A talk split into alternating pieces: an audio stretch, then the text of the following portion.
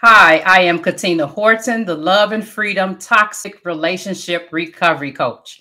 And today's Bible teaching is entitled Relationships with People, Places, Things, and Ideas 13 Ways You Know It's Time to Let Them Go, Part 5. Today is the conclusion of this particular series, and we're just going to get right into it. And before we do, though, I just want to remind you that we wear a tie so we can make an impact. That means we are analyzing, troubleshooting, implementing, empowering, and impacting the women in our homes, in our communities, and then where around the world.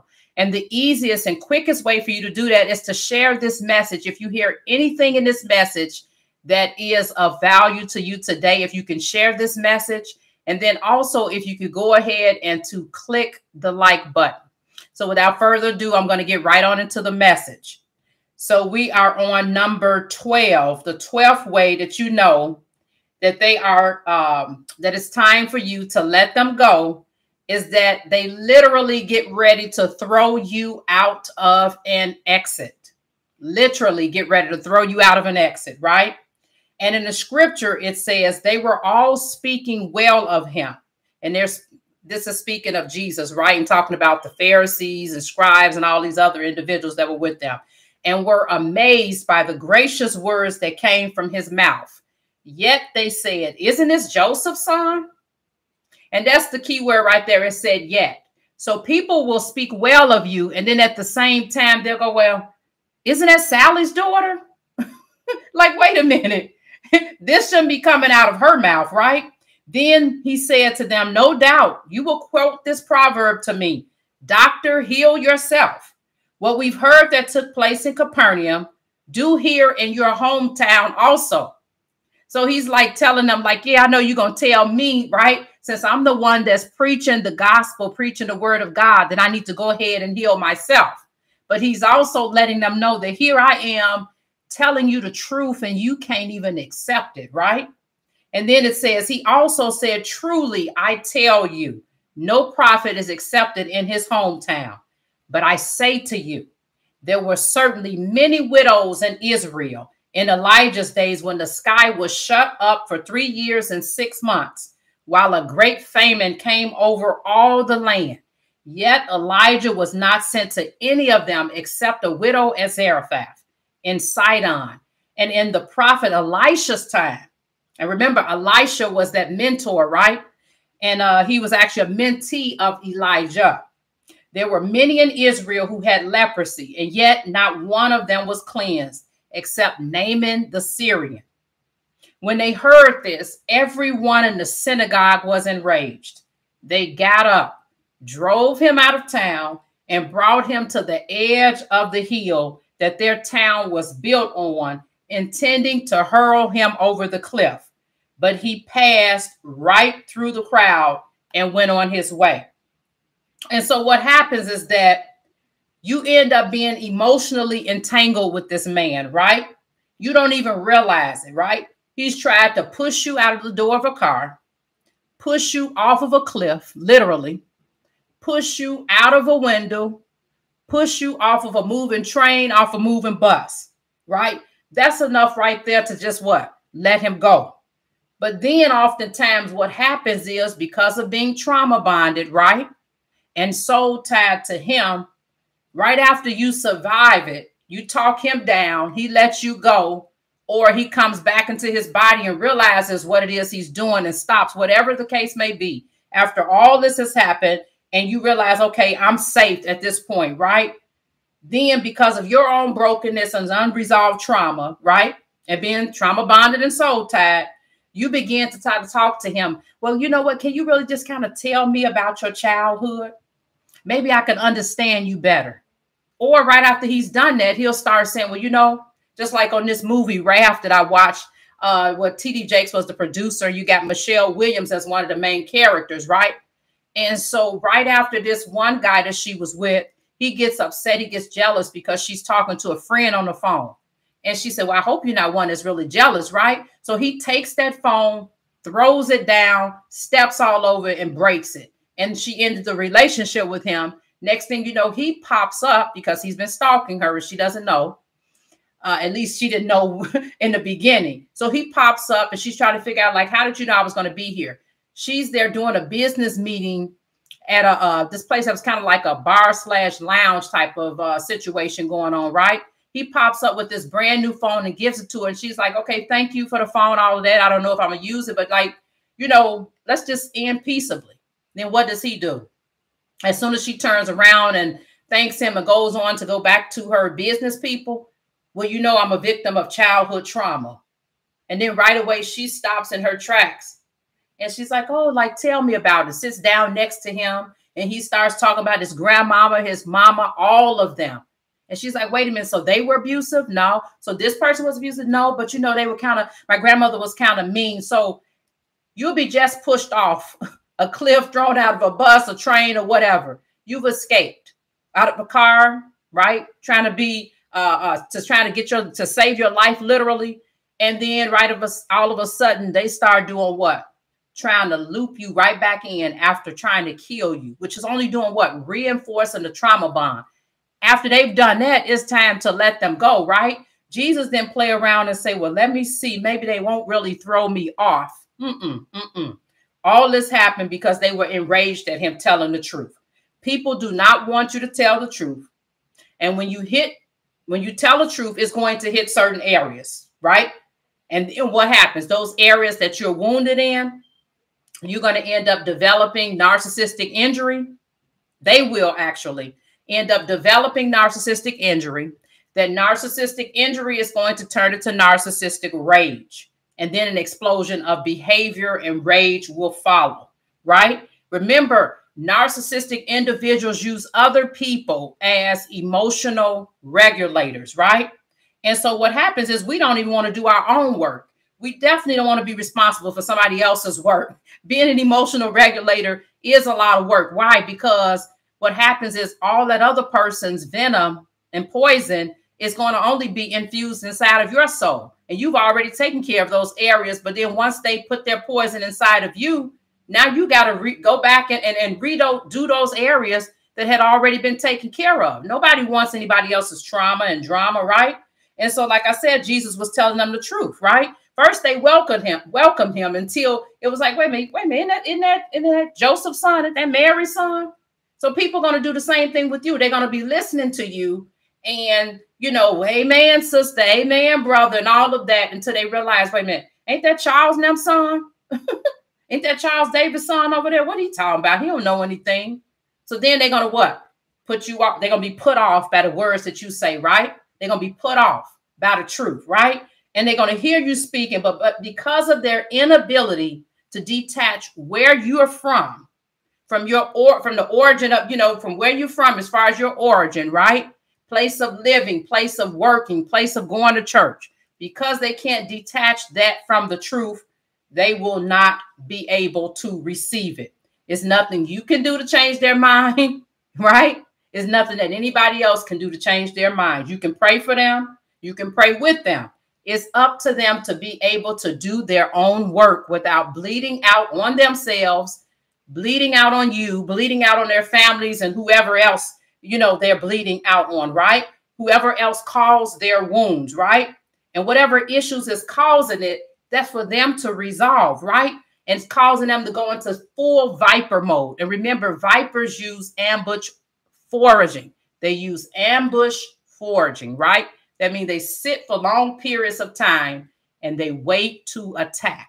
And when they attack, that poison, right, from their venom enters your soul.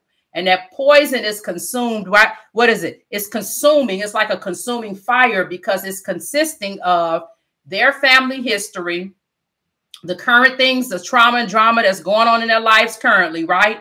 Their wounds and insecurities, and all of that is mixed in, right? And then it's usually also mixed in with toxic envy and jealousy, right? And everything else that's in their system that have not been re resolved. It's all wounds.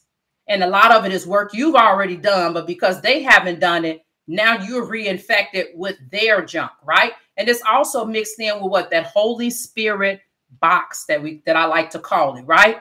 From all of this false doctrine and limited world views, right? And so they was basically mad at Jesus because he was telling the truth. But like I said, there's nothing we can do when someone is stuck and they don't want to see the light and they can't see the light because of spiritual blindness and having on a different pair of spiritual eyeglasses. There's nothing we can do to change their prescription.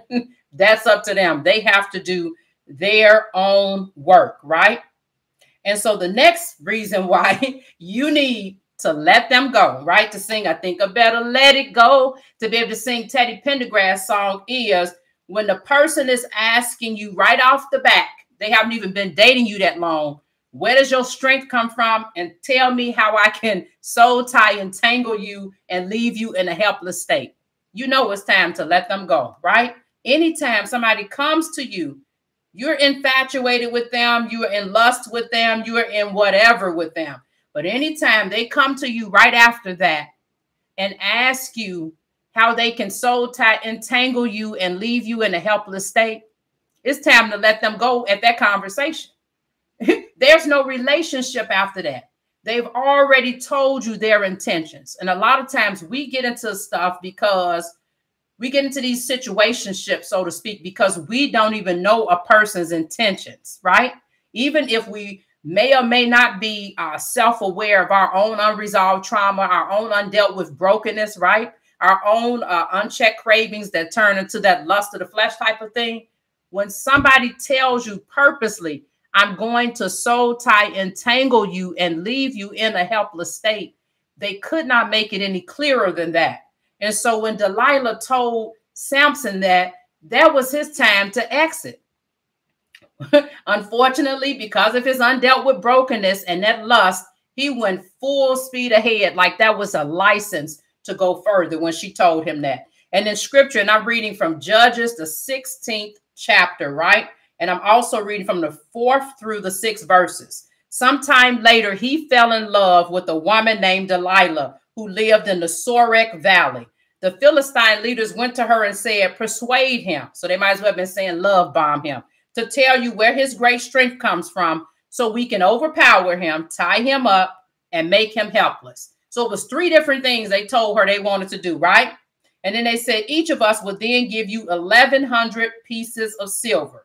So Delilah said to Samson, please tell me, where does your great strength come from? How could someone tie you up and make you helpless? It don't get any bolder or clearer than that. She didn't have any type of like riddles she asked him, right? to, to help pull him in, like the riddles he liked and the games he plays. None of that. She told him right off the back what her intentions was, and he ignored it. He used it as a license to go on further, right? And to satisfy his needs, that was the lust of the flesh, right? I couldn't help but be floored by it, right? And even when somebody asks you such a deep question right after you know them, first of all, start out, can you tell me where your strength comes from, right? You got to get to know someone before you even let them be that intimate and vulnerable with you, right? Because it's like, why are you asking me this right off the bat? Why didn't you start off with something else? It was just like the serpent starting off with asking Eve, did God really say not to eat of the tree of knowledge of good and evil? You know, playing around with her with words, twisting around what God said, twisting it and turning it into a lie, gaslighting her. First of all, asking her about the boundaries, right? This is boundary stuff. So whenever somebody sets up a conversation with you and you just meeting them, right? And they set up this conversation with you, you know it's going to go down. It's not going to be good, right? And remember though, Samson had a whole lot of unresolved trauma, undealt with brokenness, lust of the flesh. He had his toxic uh, family's love story garden. He had unresolved trauma from his uh, wife, whose father-in-law, who his father-in-law gave her away to his companion right? And even before she was given away, she betrayed him. The prostitute he'd been with, unresolved trauma from that. And now he got a woman who is his type, so to speak Philistine, attractive, seductive, emotionally manipulative. All four of those. That was Samson's type. That was it. Anytime somebody asks you right away, tell me how I can tie you up and make you helpless. They tell you they're going they're telling you, right? I, I, want you to be soul tied to me. So let me know. So when we take that next step, that's on us. We can't even say, I didn't know what they were going to try to do. I couldn't figure it out. No, no, no, no, no. They've already told you, right? That's when it's time what? To let them go because the conversation has ended, right? And we can all oftentimes try to talk ourselves out of it. Well, you know, I, I got a good relationship with their mama and their grandmama so sweet, you know, and, and the, his father seems like the perfect fatherly figure. You know what I'm saying? And then maybe I can convince him to go to therapy now since I know about narcissism and toxicity and wounds and I've taken care of my own stuff. Maybe I can convince him not to do talk to me like that anymore, not to get me so tied and tangled. You can't, we can't convince anybody not to do anything. We can barely convince ourselves when push comes to shove, right? And he might as well have said, I'm going to, what uh Delilah might as well have said to Samson, I'm going to in, infiltrate every area of your life. I'm going to leave you penniless, broken, emotionally, mentally, spiritually, physically, financially, intellectually, relationally, socially, sexually, etc. She might as well have told him that. And that man might as well have told you that right? But the decision is yours. The choice is, is yours to make, right? Female narcissists are already very much so emasculating and bold with their behavior. The only thing they need to do is use their physique and their looks to lure men in. And that's it. They're gonna be just as bold as Delilah, right? And they're gonna say, This is what I'm gonna do, do to you. And the men are sitting there like a little puppy dog, following, standing on their heads, following everything this woman has said, not knowing why, right? Before you know it, what is it what's to happen he's to even have her right he thought that this this particular woman was like all the rest of them he met he had met one like this one right he didn't know this was a female narcissist right just as toxic as he is he didn't know that right so this particular man thought well i'm just going to play her like i played the rest of the women giving a few little treats spend a little bit of time with them on the side and still have my wife these female narcissists are not wanting that they want to be taken care of. They want to have the life that you brag to them about, which lured them in in the first place, right? That made you a bait for them. They want that. They want the vacations, right? They want to have the degrees. They want to stay at home. They want to homeschool that kid. They want to have the exact same life that you bragged about with them and you haven't currently with your wife. They want to have that with you. They want their cake and to eat it too. And they want their kids taken care of, right? You thought you were going to be able to weasel your way into another woman's life. Every woman that you met, these men, some of them think that they're going to weasel their way into there and it's going to keep being the same thing. Every woman's going to be like that. Not with a female narcissist. They're emasculating, bold, and they will take over and destroy, right? She just wanted fun and games, is what he thought, right? Originally, but it ended up where what? These women have become more than the side chick, right? They want to be in the wife position, right? And so what happens is when you these days when the men who are narcissistic think they're going to play games with their wife and the side chicks on the side, and these side chicks end up being narcissistic, there is no competition. These side chicks who are narcissistic are going to keep wearing them down, wearing them down, wearing them down until they get in. And they don't realize what they want to be in the wife position. But what I want to remind you now that we're at the end of this series that you are enough. You can let them go, right? Reclaim your power, soul, and identity. And then I want you to reclaim the power, soul, and identity of your calling. Grab your keys to the kingdom and get your inheritance. Again, I am Katina Horton, the Love and Freedom Toxic Relationship Recovery Coach. Until next time, I love you. God bless and be blessed. He was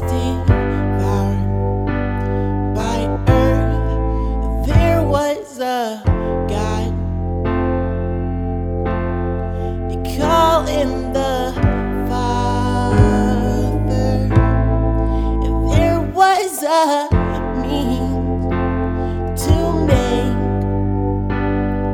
a valley with grace out of this hole that I've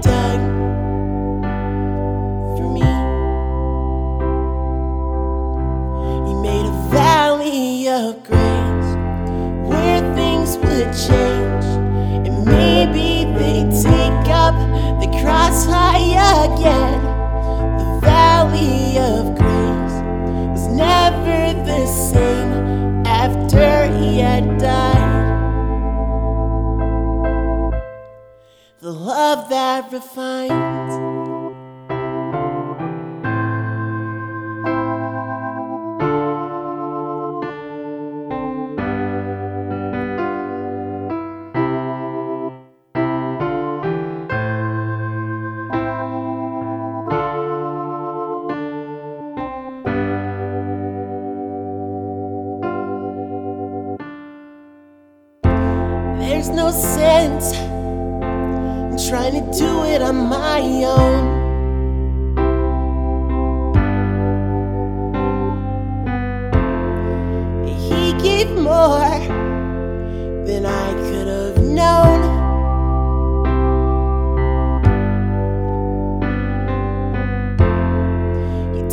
Those valleys into places to learn instead of burn and perish away. And nights never so cold without His grace. How could I say that I've seen the world from His great love? How could I know what He could love? Would I've seen what He had in store for me if I didn't give up and let Him be my valley of grace where things would change and maybe they'd take up the cross high again. The valley of grace never was the same after he had died.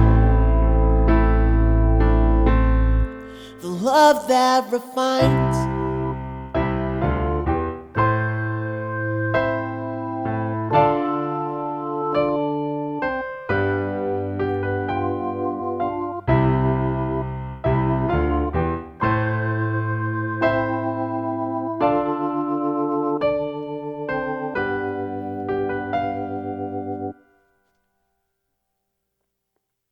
So much I give back, but I'm not intact to be sharing all of that. You took the price to give me that life, and now it's never gonna fade away. When I see I need more of Him, He whispers the sweetest of mercies upon my ears, and I won't go back the way it was again, again, again, and now.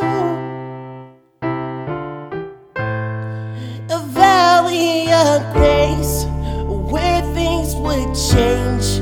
I've seen the lights